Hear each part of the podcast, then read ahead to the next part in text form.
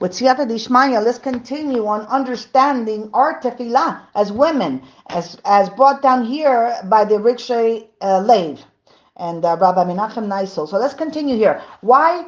The, this is a guide to the laws of tefillah now. So why a sefer on the laws of tefillah for women? So there are many excellent sefarim available which address Jewish law pertaining to women in general. None, however, focus exclusively on tefillah. In particular, in this day and age, women face questions that were not prevalent in previous generations and for, are therefore not addressed in existing works. For example, it is preferable for a woman to pray at home or in a shul with a low mechitza, where she can, is clearly uh, conspicuous. Like, what, are the halachots for the woman, for a woman davening in shul that uses a nusach different from her family nusach? So these were some of the original questions that was presented to Rav Chaim Pinchas Scheinberg on behalf of his students. So these types of questions prompted him to to, to write this, the, the Sefer. And so furthermore, whereas in previous generations, women generally learned the laws and customs of tefillah from their mothers, many women today don't have that privilege. They want detailed written guidelines as to what to do. So what are hilchos tefillahs different for women? Why? So there are there are three different main reasons. Number one, women are exempt from positive time-bound mitzvot, and this explains, for example, why they are exempt from Kriyat Shema and Hallel. According to some poskim, and this exempts women also from Pesukei de Zimra, Musaf, and Kriyas HaTorah. And according to Rambam, this even exempts women from davening Shmona Esrei. So women must give priority to their household obligations. This is the second one, and then explains why women involved in raising a family are not accustomed to daven. So this also explains why some women who daven do not go to shul, and others are not careful to daven before the end of a zman tefillah, which is a fixed time for prayer. And the third is that women must give priority to their personal tznius. For example, in most situations, it's preferable for a woman traveling by plane to daven sitting down. According to some poskim, this explains why women are exempt from public mitzvot such as tefillah bezibur and kiddush levana.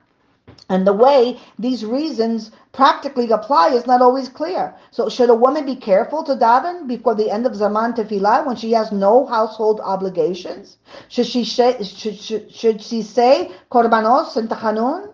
What are her priorities when her time is limited? So these questions and many more have different possible answers. Many re- responses reflect minhagim that have developed over generations and whose origins are obscure. Some poskim advised, advised uh, Rab Nissel uh, not to uh, write uh, this this the sefer out of concern that women will be too stringent on themselves and reject time-honored customs for women to be lenient regarding tefillah. So the overwhelming majority, however, strongly encouraged him to write the sefer to satiate the thirst of so many women who yearn for clarity in halacha. So let's continue here. We're going to learn what this what the halachot are. So if there is more than one opinion, what should I do? There's four categories of halachot in, in, in what we're going to be learning in these lessons. The first is halachot in English that do not begin with the words some poskim.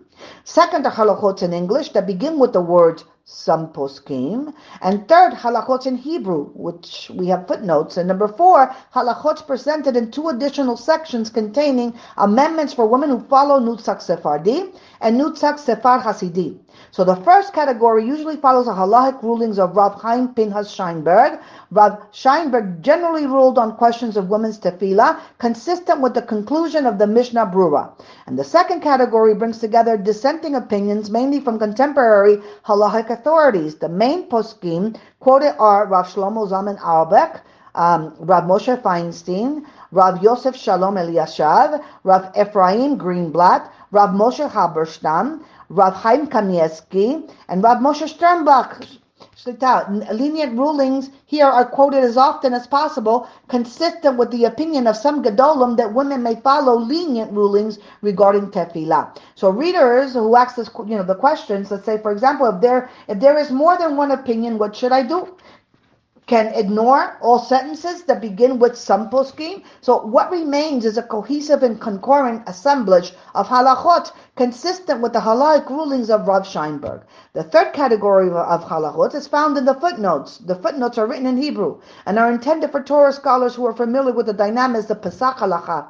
They include sources the savaros, the reasons behind many halachot, and other insights. They also serve as a clearinghouse for halachot and opinions that are not brought down in the halos in English. So the fourth categories of halachot consist of two additional sections with amendments for readers who minhag follows Nusach Sefaradi or Nusach Sefarad Hasidi. And there are numerous and distinct minhagim within each nusak, reflecting the diverse communities that daven according to these traditions. And these sections we know those instances where these traditions differ from that and the main body of these lessons. So to simplify matters, the Rav here has included in this material two separate chapters. That one, which is an upcoming chapter or a chapter further along, which deals with amendments for Nusak Sefaradi, generally follows a ruling of Rav Ben Zion Abba Shaul and Rav Ovadia Yosef, and then another chapter, which is the amendments for Nusach Sefaradi Hasidi, generally follows the rulings of Rav Moshe Halberstam. References to these amendments are also indicated in the lessons that we're going to be giving. So please note that this sefer that we're reading from and learning from is not a comprehensive, you know, sefer on hilchos tefillah for women. It focuses mainly on the points where women's tefillah differs from men's and addresses the common questions asked on the subject of women's tefillah.